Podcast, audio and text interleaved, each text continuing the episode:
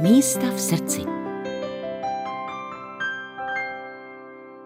Ta nejmísta v mém srdci. Já jsem se narodila v Jižních Čechách a proto Jižní Čechy bych tak jako jmenovala úplně jako první. Mám strašně ráda Novohradský hory. Tam mají rodiče chalupu, miluju tam tu přírodu, celkově procházky v lese, to, že tam není až tolik lidí, když se jdete projít někam na, třeba na kluka, tak kolikrát tam člověk jde sám, je to takový relax v přírodě, já mám strašně ráda přírodu, takže určitě místo v mém srdci bych i jmenovala celkově třeba Blanský les tady v okolí. Pokud bych eh, šla do zahraničí, tak já mám ráda taky ty poznávací zájezdy, já mám strašně ráda severní Evropu, to znamená Holandsko, ale i třeba Norsko, Švédsko. Švédsko mi přijde přírodou podobný třeba takový Šumavě, tam strašně moc lesů, úžasný cestovatelský, to tam projezdit autem, nebo se tam často jezdí i s karavanama do Norska, co vím na ty fjordy, teď byli známí, byli tam úplně nadšený, když si teda člověk zvykne na to, že tam slunce zapadá až v 11 večer.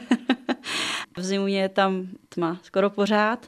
Takže ta severní Evropa je mi hodně blízká. Můžu jmenovat Itálii pro její kuchyni. Já mám strašně ráda italskou kuchyni, takže tam mi zase chutná, tam bych mohla jezdit na ryby a na ty jejich grilované mořské plody, ty úplně miluju. Výborně, takže teď jsme projeli z jižních Čech, Novohradských hor, pěkný kus světa, ale přesto vy žijete v malé jeho české vesnici kousek od Českých Budějovic a určitě se potřebujete po práci někde nabít energii. Tak co proto děláte? Kam vyrážíte? Nejčastěji, když přijdu z práce, tak se psem do lesa.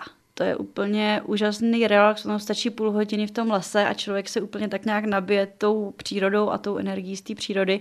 My máme les vlastně skoro za barákem, takže je to úplně asi ten největší relax, co si dokážu představit po práci, prostě výjít ven se psem.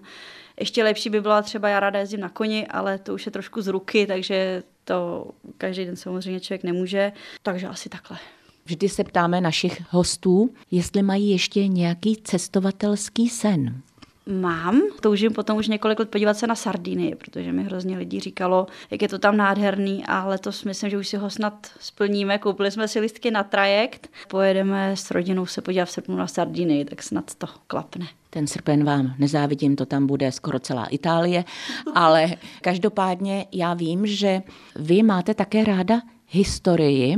To znamená, že když třeba jedete někde po Česku nebo jiho Česku na výlet, tak určitě mezi vaše zastávky patří nějaký hrad, zámek nebo zřícenina. Určitě. Já myslím, že hrady a zámky v Jižních Čechách snad už jsme projeli všechny, co šly. Já jsem dokonce i prováděla několik let tady na jednom zámku, to mě hrozně bavilo. A kamkoliv jedem, tak já si vždycky i studuju třeba na internetu, nebo když někde najdu informace, tak jak, jaká byla historie toho místa, nebo co se tam dělo na tom místě, co by bylo zajímavé. A pak uh, děti tahám vždycky s manželem a jdeme se podívat. Teď jsme byli naposled na Kretě, tak jsme šli povinně takový ten Krosos, kam teda jdou davy turistů, ale tam jsme se byli taky projít projít. V Heraklionu jsme si tam prošli ten eh, archeologické muzeum. To se teda líbilo i dětem, tam opravdu nádherně zachovaný vázy a, a to, co vlastně oni našli v tom městě, na té krétě, v tom Knosu, tak to tam všechno je vlastně vystavené a to je úplně úžasný. To doporučuju. Říká právnička Barbara Majchráková, která pracuje v rodinné firmě jako manažerka kvality